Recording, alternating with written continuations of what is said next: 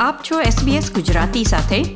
વિવિધ વિષય પર રસપ્રદ માહિતી મેળવો sbs.com.au/gujarati પર.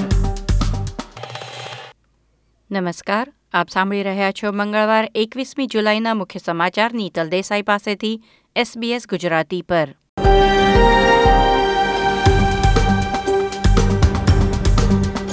આજના મુખ્ય સમાચાર જોબ કીપર અને જોબ સીકર આર્થિક સહાય યોજનાઓ સપ્ટેમ્બર મહિના પછી પણ ચાલુ રહેશે. વિક્ટોરિયામાં ત્રણસો ચુમ્મોતેર નવા કોવિડ કેસ, તો ટાઝમેનિયામાં બે મહિના પછી પ્રથમવાર કોરોના વાયરસનો નવો કેસ નોંધાયો. ઓસ્ટ્રેલિયામાં યોજાનાર ટી ટ્વેન્ટી વર્લ્ડ કપ મુલતવી.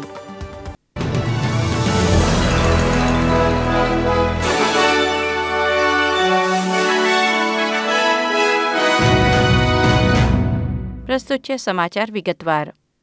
સપ્ટેમ્બર મહિનામાં પૂરી થનાર કેન્દ્ર સરકારની આર્થિક સહાય યોજના જોબ કીપર અને જોબ સીકર લંબાવવામાં આવી છે.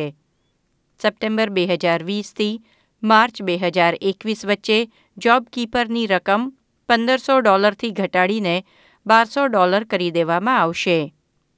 ફૂલ ટાઈમ કર્મચારી માટે નોકરીદાતાને પખવાડિયે બારસો ડોલરની સહાય મળશે, તો વીસ કલાકથી ઓછું કામ કરતા પાર્ટ ટાઈમ કર્મચારીઓ માટે સાતસો પચાસ ડોલરની સહાય મળશે. તે માટે વ્યવસાયોએ ફરી એકવાર તેમની આવકમાં ત્રીસ ટકાનો ઘટાડો આવ્યો છે તે સાબિત કરવું પડશે. તો માર્ચ બે હજાર એકવીસ પછી પણ ફૂલ ટાઈમ કર્મચારીઓ માટે એક હજાર ડોલર અને વીસ કલાકથી ઓછું કામ કરતા કર્મચારીઓ માટે છસો પચાસ ડોલરનું જોબ કીપર પેકેજ ચાલુ રાખવામાં આવે તેવી શક્યતા છે. સામે બેરોજગાર બની ગયેલા અને રોજગારની શોધ કરી રહેલા ઓસ્ટ્રેલિયાના નાગરિક અને પર્મનન્ટ રેઝિડન્ટ્સને મળતી જોબ સીકર સહાય પાંચસો પચાસ ડોલરથી ઘટાડીને બસો પચાસ ડોલર કરી દેવામાં આવશે, જે આ વર્ષના અંત સુધી ચાલુ રહેશે. વિક્ટોરિયામાં ત્રણસો ચુમ્મોતેર નવા કોરોના વાયરસના ચેપ નોંધાયા છે અને એંશી વર્ષથી મોટી ઉંમરની ત્રણ સ્ત્રીઓ મૃત્યુ પામી છે. મહામારીની શરૂઆતથી અત્યાર સુધીમાં વિક્ટોરિયામાં કોવિડ નાઇન્ટીનને લીધે કુલ બેતાળીસ મોત નીપજ્યા છે, તો ઓસ્ટ્રેલિયાનો કુલ મૃત્યુઆંક એકસો છવ્વીસ પર પહોંચ્યો છે. ન્યૂ સાઉથ વેલ્સમાં તેર નવા ચેપ નોંધાયા છે, જેમાંથી એક હોટેલમાં ક્વોરન્ટીન કરવામાં આવેલ પ્રવાસી છે, તો બાર અન્ય કેસ સામુદાયિક સંક્રમણથી ફેલાયા છે.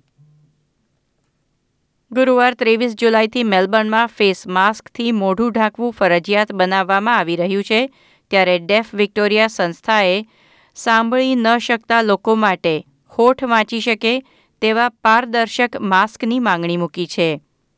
તે ઉપરાંત, બેઘર અને ગરીબ લોકો ફેસ માસ્ક ખરીદી નહીં શકે તેવી ચેતવણી કાઉન્સિલ ઓફ હોમલેસ પર્સન્સે આપી છે. તેમણે અપીલ કરી કે પોલીસ કોઈ ગરીબ વ્યક્તિ કે ફૂટપાથ પર સૂતેલી વ્યક્તિને માસ્ક વગર પકડે તો તેમને દંડ કરવાને બદલે માસ્ક પૂરું પાડે. વધુ ન્યૂ સાઉથ વેલ્સ રહેવાસીઓને ક્વીન્સલેન્ડની સરહદથી પાછા ફરવું પડે તેવી શક્યતા છે.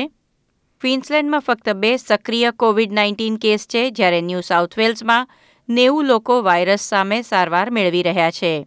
તેથી પ્રીમિયર એનેસ્ટેશિયા પેલેશે કહ્યું કે તેઓ ન્યૂ સાઉથ વેલ્સના વધુ વિસ્તારોને હોટસ્પોટ જાહેર કરવા પર વિચાર કરી રહ્યા છે.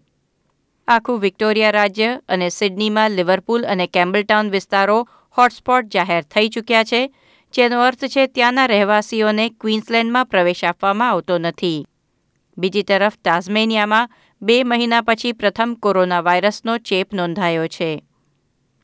બ્રિટન ખાતે ચાલી રહેલ સંભવત કોરોના વાયરસ રસીના માનવ પરીક્ષણના પરિણામ સકારાત્મક આવ્યા છે, તેથી રસી મળી જવાની આશા બંધાઈ છે. એક હજાર લોકો પર થયેલ પ્રયોગમાં આ રસી સલામત સાબિત થઈ અને મજબૂત રોગ પ્રતિકારક શક્તિ વિકસાવતી હોવાનું જાણવા મળ્યું.